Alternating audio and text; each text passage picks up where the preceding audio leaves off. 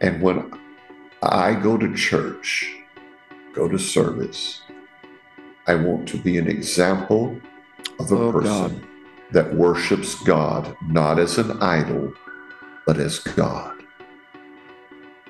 Hmm. Those Israelis, those those those they they bowed and danced in front of that idol, that golden calf, and said, "These are the gods," with an S on the end, that brought you out of Israel.